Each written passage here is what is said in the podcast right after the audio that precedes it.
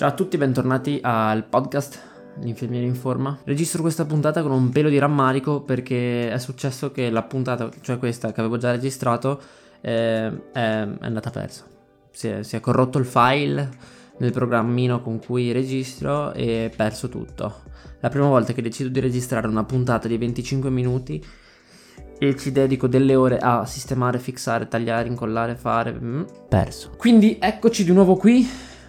Registro da capo questa puntata e oggi parleremo di un argomento che occupa un terzo della vita di ognuno di noi, ovvero il sonno. E dico un terzo della vita proprio perché è stimato che mediamente passiamo un terzo della nostra vita dormendo, cioè più o meno 26 anni, che sono parecchi, di cui 6 di questi li passiamo sognando e è incredibile, cioè 26 anni, io ho 23 anni, quindi praticamente 23 anni più 3 della mia vita passati a dormire. Wow. E a proposito dei sogni, è curioso sapere come l'uomo, cioè l'essere umano, tenda a sognare solamente volti già visti, quindi anche se poi di fatto incrociamo una persona per mezzo secondo, poi dimentichiamo il volto nel giro di 20 altri secondi, possiamo poi in futuro sognare nuovamente quel volto, motivo per cui la prossima volta che sarete in fila dal panettiere o in autogrill per il caffè, fate caso a chi vi circonda, perché prima o poi potrebbe occupare una parte così intima della vostra vita come il sogno. Parlando di altre cose che ho trovato curiose riguardo al dormire, è interessante quanto spaventoso come la privazione del sonno per oltre 10 giorni possa portare alla morte, quando pensiamo ad esempio che per morire di fame ci vogliono, bene o male più o meno, 2 settimane, quindi si può morire più facilmente in più breve tempo in termini di giorni di sonno che di fame. Quindi il sonno è qualcosa di veramente importante, motivo per cui ho deciso oggi di parlare di questo argomento. Ma entriamo più nei dettagli del sonno e dei suoi meccanismi e vediamo un attimino brevemente come funziona. Il sonno è suddiviso in 2 grandi stadi, ovvero lo stadio non REM e lo stadio REM, laddove il sonno non REM è costituito a sua volta da 4 stadi di diversa profondità, caratterizzati da una sempre maggiore presenza di onde lente, di cui è composto e lo possiamo rilevare mediante un elettroencefalogramma. Quindi gli stadi che vanno dall'1 al 4 partono da uno stadio di sonno leggero a uno stadio di sonno profondo, e nello specifico gli stadi 3 e 4 sono quelli denominati di sonno profondo. Il sonno non REM è il sonno che principalmente ci permette di riposarci ed è adibito alla conservazione e al ristoro delle funzioni vegetative di base. Il sonno REM invece è caratterizzato da un tracciato all'elettroencefalogramma desincronizzato, quindi molto simile a quello della veglia, non è un tracciato che delinea quiete, e dalla presenza di atonia muscolare durante il sonno da una parte e d'altra parte dei movimenti oculari molto rapidi, movimenti che sono ciò che danno il nome a questo stadio del sonno, ovvero REM, che è l'acronimo inglese di movimento rapido degli occhi, laddove invece non REM è il contrario, cioè una fase in cui non è caratterizzata dal movimento rapido degli occhi di cui abbiamo poc'anzi accennato. Inoltre nella fase REM vi è una certa anarchia delle funzioni vegetative, così come quelle cardiovascolari e respiratorie, quindi è una fase molto più asincrona, anarchica e particolare nel suo essere. La fase REM, cioè il sonno REM,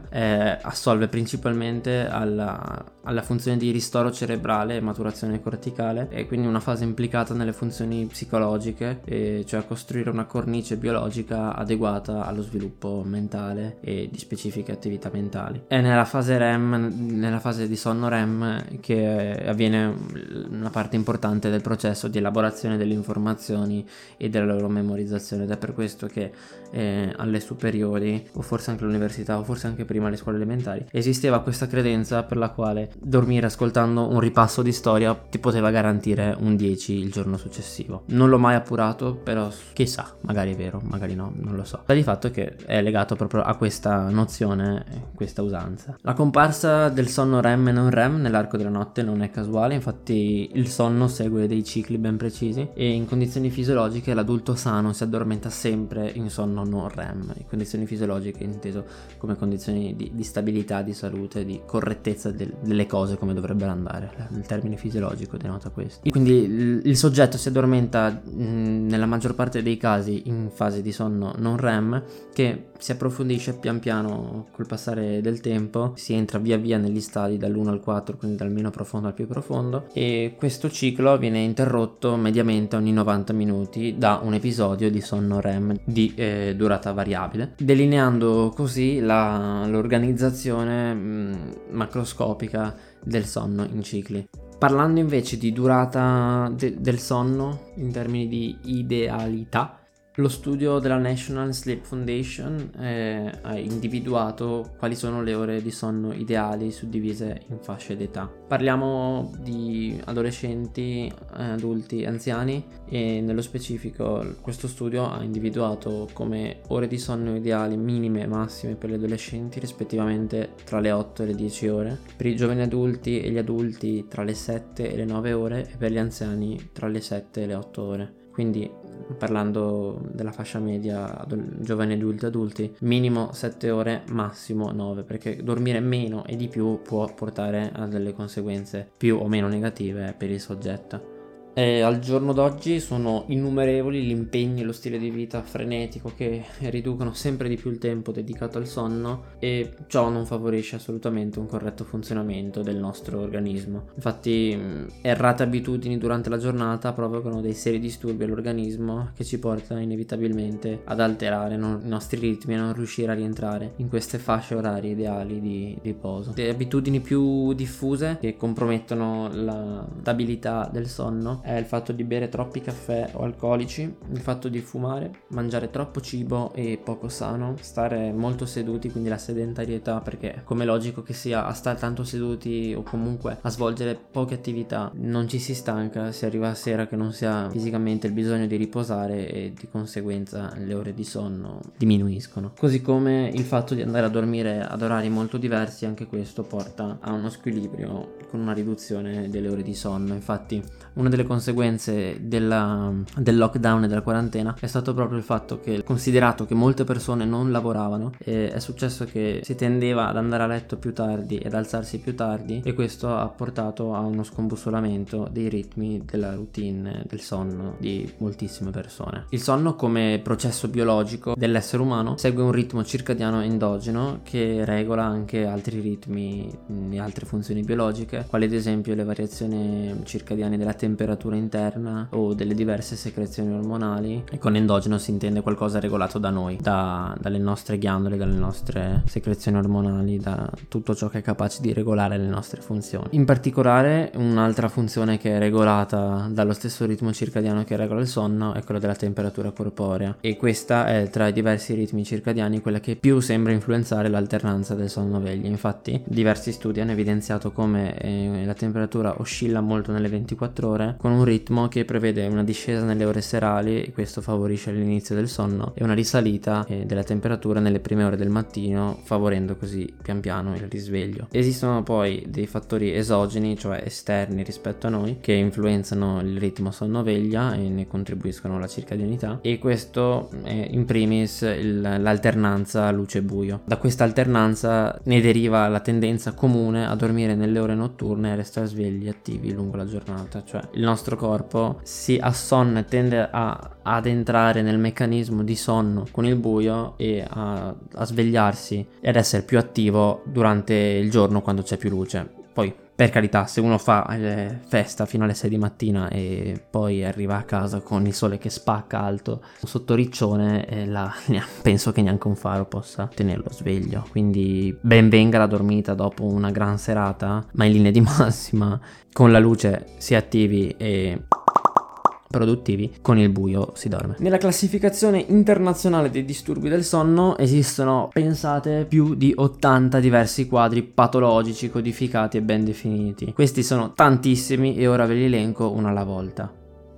No, scherzo, non lo faccio, altrimenti smettete di ascoltare ancora prima di ascoltare, quindi facciamo solo un breve elenco dei più comuni disturbi del sonno, ovvero l'insonnia, il russamento e la sindrome delle apnee ostruttive, ovvero letteralmente delle apnee dell'assenza di respiro durante il sonno causata dall'ostruzione delle vie aeree superiori. E vi è poi il bruxismo, ovvero l'atto involontario durante il sonno di digrignare i denti, la sindrome da gambe senza riposo, cioè letteralmente avere la sensazione di avere le gambe stanche, non riposate nonostante ore e ore di dormita, l'epilessia notturna, il sonnambulismo e infine la narcolessia, ovvero una combinazione di eccessiva sonnolenza diurna, allucinazioni, cioè sogni ad occhi aperti letteralmente, e perdita repentina delle forze dovuto a queste irregolarità del sonno e dei cicli di veglia e riposo. La deprivazione del sonno porta con sé numerose conseguenze negative che possono andare a influire veramente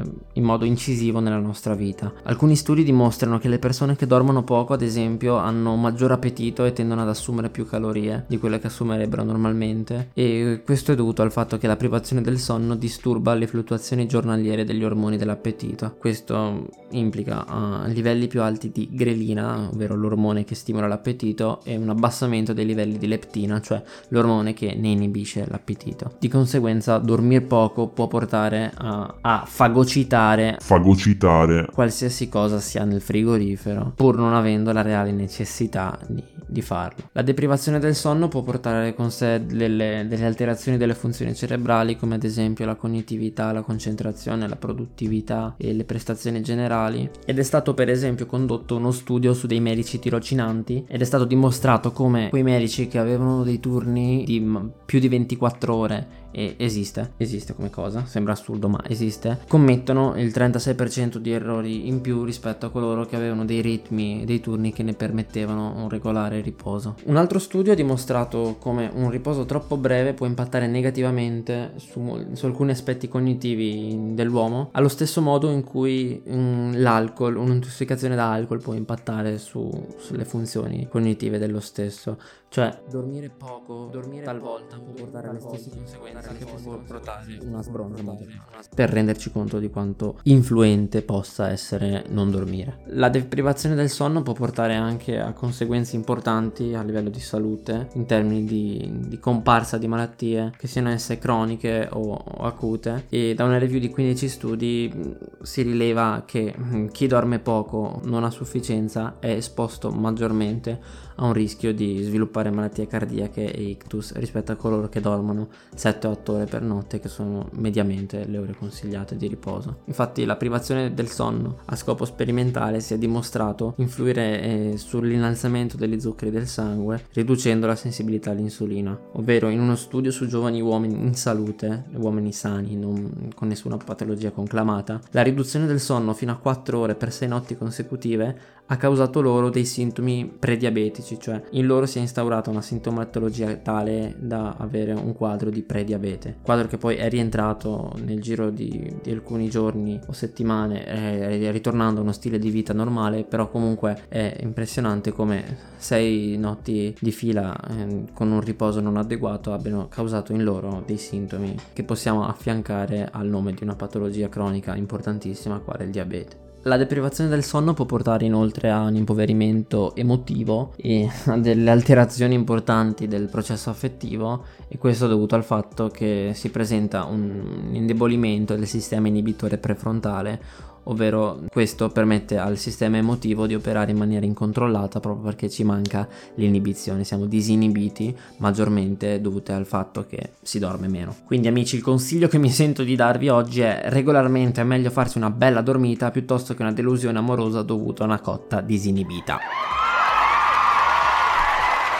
Per concludere l'argomento di conseguenze negative della deprivazione del sonno, è stato dimostrato come la deprivazione porti anche a una minor capacità di affrontare situazioni di frustrazione e di conseguenza un peggioramento dell'abilità di rispondere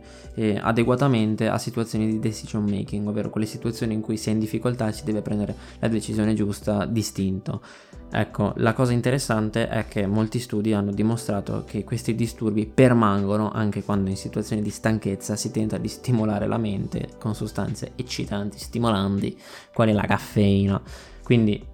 bere caffè e stimolarsi, tenersi svegli di fatto non è una soluzione e si è comunque portati a, come abbiamo appena detto, avere incapacità di affrontare situazioni frustranti, peggioramento delle abilità di rispondere adeguatamente a situazioni di decision making e via così. La caffeina, ad esempio, ci dà la sensazione di essere svegli, ma di fatto il nostro corpo è addormentato, la nostra mente anche, quindi è tutta una farsa, non crediamo alla caffeina. Per quanto riguarda invece il dormire durante il giorno, è sempre utile tenere a mente che il sonno funziona a cicli, cioè dove un ciclo completo, ricordiamolo, dura 90 minuti, interrompere un ciclo di sonno quando si è belli che inoltrati nella fase profonda può essere molto molto controproducente, perché si rischia di svegliarsi più addormentati di prima e conseguentemente si è più rallentati, si è scombussolati, si è nervosi, si è rabbiosi, si è Tutankhamon in generale, perché si è mummificati e non è piacevole. È per questo che, a meno che non si devono recuperare di ore di sonno o si abbia molto molto molto tempo a disposizione, ciò che viene consigliato è di fare un riposino più che una dormita. Ed è così che negli anni si è diffuso il concetto di power nap,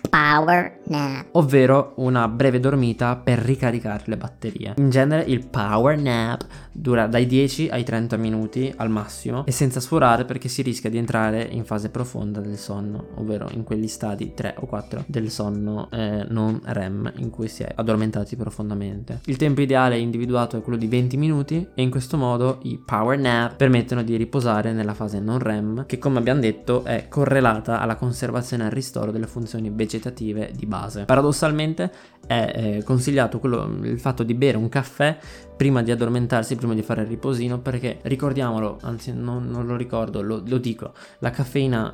ha il suo picco d'azione nel circolo sanguigno umano ai 40 minuti dall'assunzione, quindi se noi dormiamo per 20-30 minuti, beviamo il caffè, ci addormentiamo al 30° minuto massimo, ci svegliamo, al 40° abbiamo la botta di caffeina in circolo che ci dà quella in più per alzarci e dire oh, è ora di ripartire. Come ultima cosa voglio parlare di uno studio condotto nel 2019 in Italia riguardo delle abitudini del sonno degli italiani. Questo studio ha evidenziato come, secondo i rispondenti, 2 persone su 3 in Italia vanno a dormire prima della mezzanotte come riferimento d'orario, e rispetto al tempo invece trascorso a letto è stato dimostrato come gli italiani dormono meno di 7 ore a notte contro le 8 che dichiarano i rispondenti di voler dormire. Ciò è già non in linea con i consigli dati inizio puntata sulle ore ideali di sonno, e ciò può già iniziare pian pianino a portarci dentro alla fascia di deprivazione del sonno con le conseguenze annesse. Infine, lo studio, tra le varie cose che ritengo interessanti portare in questa chiacchierata, ha rilevato come il 47% delle persone si alzino con il suono della prima sveglia, mentre 1 persona su 3 la rimanda almeno una volta. Io, parlando anche un po' di me, nel dubbio devo impostarne almeno 3, perché anche rimandare negli anni si è rivelata un'azione per me inutile, quindi per la mia sicurezza, incolumità e garanzia di continuare ad avere un lavoro, di non arrivare tardi, spesso e volentieri, ho preso l'abitudine di impostarne 1 sul telefono, 2 sulla sveglia, cioè la sveglia, proprio sveglia questa, e 1 di sicurezza che in piena coscienza attivo nel momento in cui mi rendo conto che ho ancora sonno, quando sto spegnendo la terza. E io lo trovo un gesto veramente responsabile e di forza. Essere in grado di attivare d'emergenza la 4ª sveglia nel momento in cui, spegnendo la terza, mi rendo conto di non essere sufficientemente sveglio, di rischiare di prendermi a letto, cioè, supremo. E scherzi a parte, siamo arrivati alla fine di questa puntata. Io sono veramente curioso di sapere quanti di voi riescono a dormire entro i range consigliati di riposo, cioè almeno 7 ore. Quindi penso proprio nei prossimi giorni, cioè sicuramente dopo aver pubblicato questa puntata, pubblicherò su Instagram il sondaggino per sapere quanti arrivano mediamente a 7 ore di sonno a notte. Quindi io vi saluto, mi scuso ancora per l'intoppo di aver cancellato questa puntata che avevo già registrato e di conseguenza il ritardo nel mio mercoledì usuale di pubblicazione, ma ho deciso che non sarà più il mercoledì. In questo momento decido di non pubblicare più in modo fisso il mercoledì, pubblicherò quando potrò e vorrò e avrò modo di registrare queste puntate, perché mi mette l'ansia avere il mercoledì come giorno fisso, quindi mai più. e noi ci sentiamo tra 7 giorni, o forse tra 8, forse tra 5, forse tra 10. Sta di fatto che ci sentiremo, perché giuro non sparirò. Dall'infermiere in forma è tutto